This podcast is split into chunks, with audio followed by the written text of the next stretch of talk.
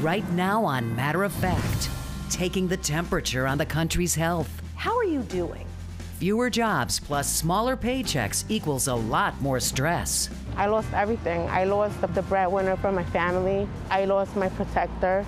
I lost a big part of me. And they live on land no one wanted then, but everyone wants now. I am so spiritually connected to this place. How the Gullah of South Carolina are fighting to preserve their homes and their history. Plus, you can't tell my story without understanding the role of luck, and luck shouldn't be a prerequisite. The incredible story that Wes Moore needs to tell the world. And what caused birds to change their tune?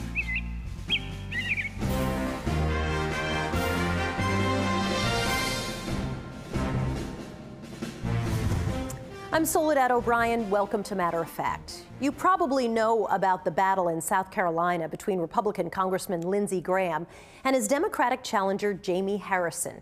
According to recent polls, Harrison, who was once considered a long shot, is in a dead heat with Graham. But there's another fight in South Carolina, a turf war you might not have heard of, a battle for land and legacy. In just a few days, hundreds of properties in one county will be auctioned off. Dozens of those properties belong to the Gullah Geechee people, descendants of slaves who still live on the Sea Islands, which stretch from northern Florida to North Carolina. Most of the land was bought by or given to freed slaves after the Civil War and has been passed down for generations. As correspondent Jessica Gomez tells us, some say during the middle of a pandemic, the tax sale should be delayed.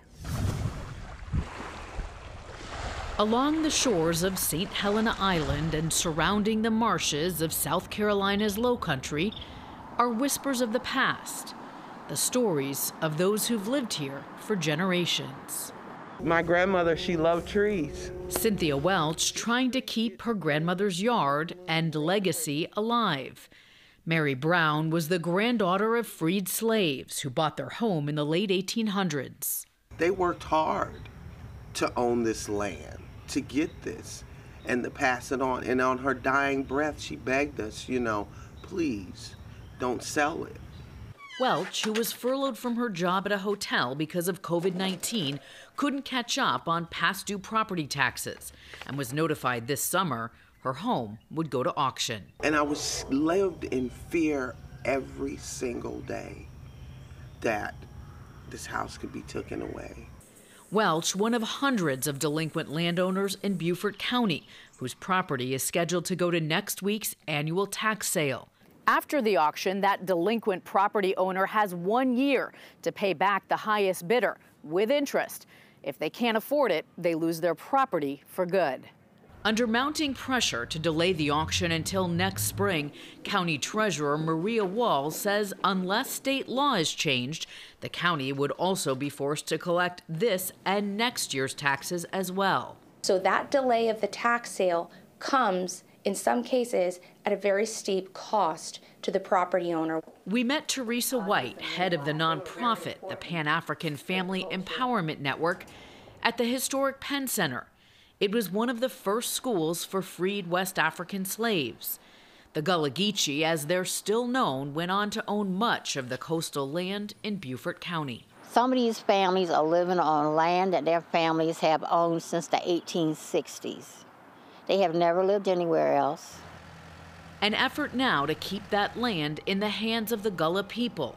While retaining much of their culture here, they're rapidly losing their property much of it passed down from generation to generation, often with no legal deed, making it complicated and costly for heirs to develop and vulnerable to outside investors. And the next thing you know, there's a big, fabulous resort, a subdivision with a gate, with a gate around it. Just to the south on Hilton Head Island, once mostly Gullah owned, there are now multi million dollar homes and resorts a stark contrast to nearby historic Gullah neighborhoods. For many here, the property taxes have become unaffordable, and the pandemic making things worse. Gullah is an opportunity for us to uh, have you know, food for the soul. Hilton Head restaurant owner Tim Singleton is back in business after shutting his doors for three months.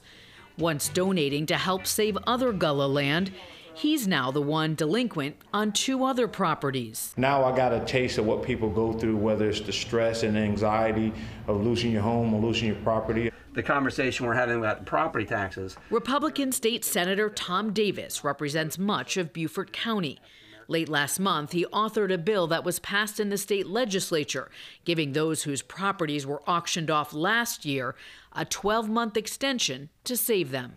The idea there is, Jess, is to give these families time to recover from what COVID 19 may have inflicted upon them in terms of economic status. Why the decision not to delay the October 2020 auction, though? You've got, you know, county and local governments that depend on tax revenues, um, and that would be extraordinarily disruptive. I am delighted to be able to present you this check. Leaving Teresa White and her nonprofit scraping together last minute donations to save as much land as they can. I'm just ecstatic right now because I, I, was worried so much till I was just getting sick because I didn't know how I was going to pay for this. And I always say there's always an angel somewhere. Cynthia Welch receiving the same relief with just days to go saving her grandmother's legacy for now. I think she said, telling me, "What good job, Cynthia. You kept the house. Good job." In Beaufort County, South Carolina, for matter of fact, I'm Jessica Gomez. The tax sale moves forward on Monday. There are growing calls to cap property taxes on historic Gullah Geechee land. Senator Davis says that's something he's going to look into when the legislative session resumes come January. Next on Matter of Fact. I got COVID. My father got COVID. My mother. How are you coping during the crisis? Plus, three, two, one. Ready to launch. And liftoff. A ballot from beyond our borders. Plus, can you train people to be less biased?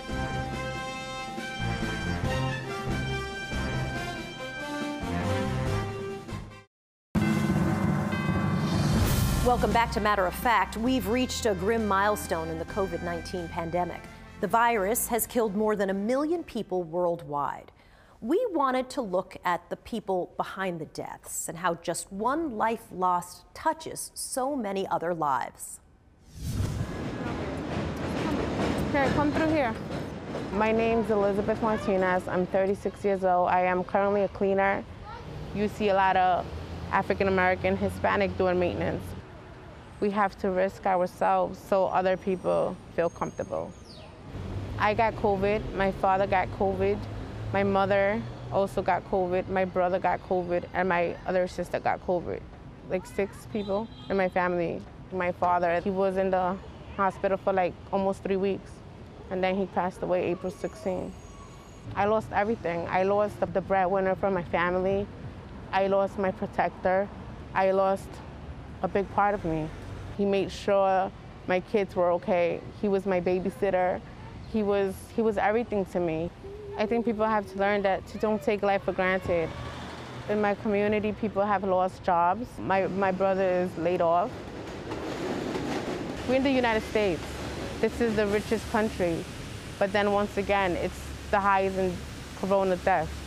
We need more guidance through correct information. We have to wear masks and we have to protect ourselves in order to protect the people that we love. How are you doing? According to a recent Kaiser Family Foundation study, nearly half of all American adults say COVID 19 is affecting their mental health from anxiety to irritability to feelings of hopelessness. While pandemic stresses are new, many people with chronic mental health challenges have been without their normal network of support, making matters in their lives worse. I recently talked about the emerging mental health crisis with Dr. Vaile Wright, Senior Director for Healthcare Innovation with the American Psychological Association. Dr. Vaile Wright, so nice to talk to you. So, a couple of data points from uh, an APA survey. 50% of parents um, who were told, you know, rate between one and 10 your stress level. And they said they're somewhere between eight and 10. These are people with kids. Uh, another survey question found that 70% of people say the government's response to coronavirus is actually causing them stress. These numbers are quite high. Are you surprised? Honestly, we were shocked. We figured that parents with kids under the age of 18 were uh, experiencing a brunt of the stress, but we didn't realize just how severe it was. And what was really interesting about it was that it was both fathers and mothers. And when you think about the state of the nation, again, it was universal. It was not just Democrats or Republicans, it was across the spectrum. Everybody is concerned about how the federal response is impacting um, how we handle COVID right now. How is that stress that you're talking about, and maybe not just stress in parents, but stress in, in people across the board, how is it manifesting itself? People often report things like headaches and muscle tension, stomach problems, fatigue, along with irritability and frustration, maybe losing their temper, having a hard time sleeping, or eating too much. These are really our body's way of responding to stressful situations. And while it's totally normal, we also need to make sure that we're managing it in an appropriate way so it doesn't become something more serious. So, what do you recommend for people who are struggling? We really recommend that you focus on the things that are inside your control. And that's really your thoughts, your feelings, and your behaviors. And in particular, what we refer to as the foundational four, which is making sure you're eating healthy, you're getting adequate sleep, that you're staying active, and you're really maintaining social connection. That's often virtual right now because of our situation, but it's really critical because we know that that's a huge reducer of stress. In order to do those four things, you got to have a routine. Routines bring structure and stability to our life, and they actually help us be more effective at what we're doing. How are you advising parents and how to see the signs of struggle in their kids? Because I don't think it's often the same as adults. Younger adults and children don't have the same coping reserves that adults have, and they really rely on structure and routine to help them feel safe and secure, and they've lost all that. So it's really important that we talk to our children, ask them questions, be honest and open and developmentally appropriate with them, and then model calm coping behavior because they'll pick up on our anxiety and our stress um, very quickly. The George Floyd case, which obviously is not part of coronavirus, but has kind of layered on top of the whole entire coronavirus kind of window we're in, has brought incredible stress to very specific communities. So, for people of color, are you seeing in your data increased stress from that combined with coronavirus? We are certainly seeing people um, particularly individuals from communities of color, reporting significant amounts of stress about both the racial injustice, but also disproportionate amounts around coronavirus. Compared to other individuals not from communities of color, they're reporting higher stress related to being able to get healthcare resources, just your basic day-to-day things like food, as well as really a high amount of fear of getting the virus and or their family getting the virus. Dr. Wright, thanks for your time. Really appreciate it. Thanks for having me. Coming up. How do astronauts vote from space? But first, good people can be biased. Would you take a test to measure your bias blind spot?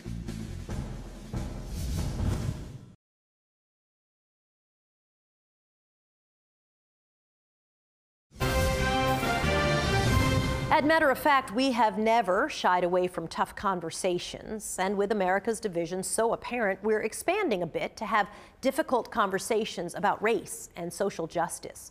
We're launching a series of live streamed digital events called the Matter of Fact Listening Tour. The series will explore issues more deeply and introduce you to new voices and new ideas and new approaches. Our first episodes look at the hard truth about bias and how it's woven into poverty and the lack of economic opportunity. Wes Moore is the CEO of the Robin Hood Foundation, one of the largest anti-poverty forces in the nation. He's a best-selling author, a combat veteran, and a social entrepreneur. I spoke to him for the listening tour. Wes Moore, nice to see you. So good to see you always. So your very famous book was called The Other Wes Moore, and it was about you, but not about you, really. It was about another guy named Wes Moore, but really it was a look at access and opportunity. Tell me a little bit about that book. So that book really started where the, the, day after I'd received the Rhodes Scholarship, how the Baltimore Sun was writing this article about my life and my journey and how this local kid who had challenges coming up, but now was getting the scholarship to go overseas and go study. And at the same time, they were writing a whole series of articles about four guys who walked into a jewelry store and in the process of a botched armed robbery, uh, a off-duty police officer was killed. And one of the people who the police were looking for, who was actually captured and tried and convicted for this crime, was a guy whose name was also Wes Moore. And we were from the same areas, we were around the same age, we both grew up in single parent households, we both had academic and disciplinary troubles coming up. And the more I got to know him, the more we became friends. The more I began to realize how quick as a society we are, we are so fast to either congratulate or castigate without ever really being able to understand dynamics and pathways and journeys and opportunities. And, and as, uh, as Wes said, the fact that in many ways we end up becoming products of our expectations. Today, you serve as the CEO of Robin Hood. And um, you're focused a lot, Robin Hood is focused a lot on poverty and ending poverty. Explain to everyone how race intersects with poverty.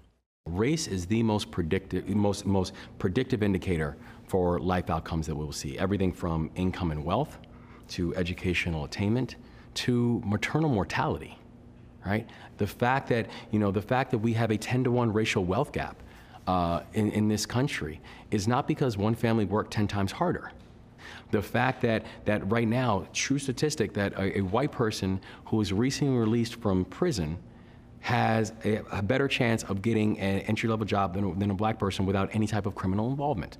And so, all these things, I think, when we're talking about what is the correlation between race and poverty, or when people say, oh, it's not race, it's poverty, you can't separate the two if you're looking at not just the history that we then have to contend with, but the still baked in infrastructure that we still have to try to overcome. Wes Moore, so nice to see you. Thanks. It's so good to see you. If you're wondering how to get ready for the listening tour, here's what we'd like you to do. Go to the Project Implicit website, implicit.harvard.edu. Take the Implicit Bias Association test. We talk about the test on the show.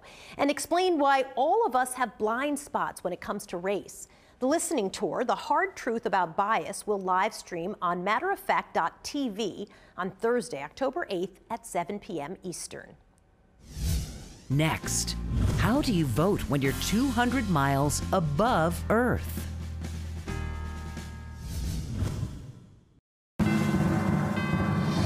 Welcome back, everybody. Have you figured out how you're voting? Absentee, in person? Well, four Americans plan to cast a ballot while in orbit. They're astronauts, obviously. And pending no launch delays, they'll arrive at the space station between October 14th and Halloween, just before the election. According to NASA, it's a pretty straightforward process. It's done by email. Before flying, the astronauts fill out a federal postcard application, which is the same form that members of the military use for absentee voting while deployed. NASA's Mission Control Center emails the astronauts their ballots on election day. The astronauts complete the ballot, email it back to NASA, which then sends the ballots to the various county clerks' offices.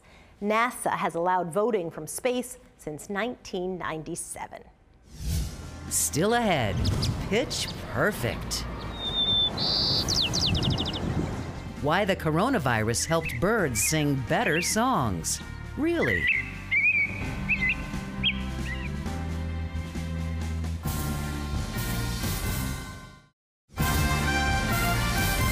And finally, remember the first few months of the shutdown? The streets were empty, the air was clear, and it even seemed like you heard more birds chirping. Well, that wasn't your imagination. Researchers studied sparrows in San Francisco in April and May and heard this.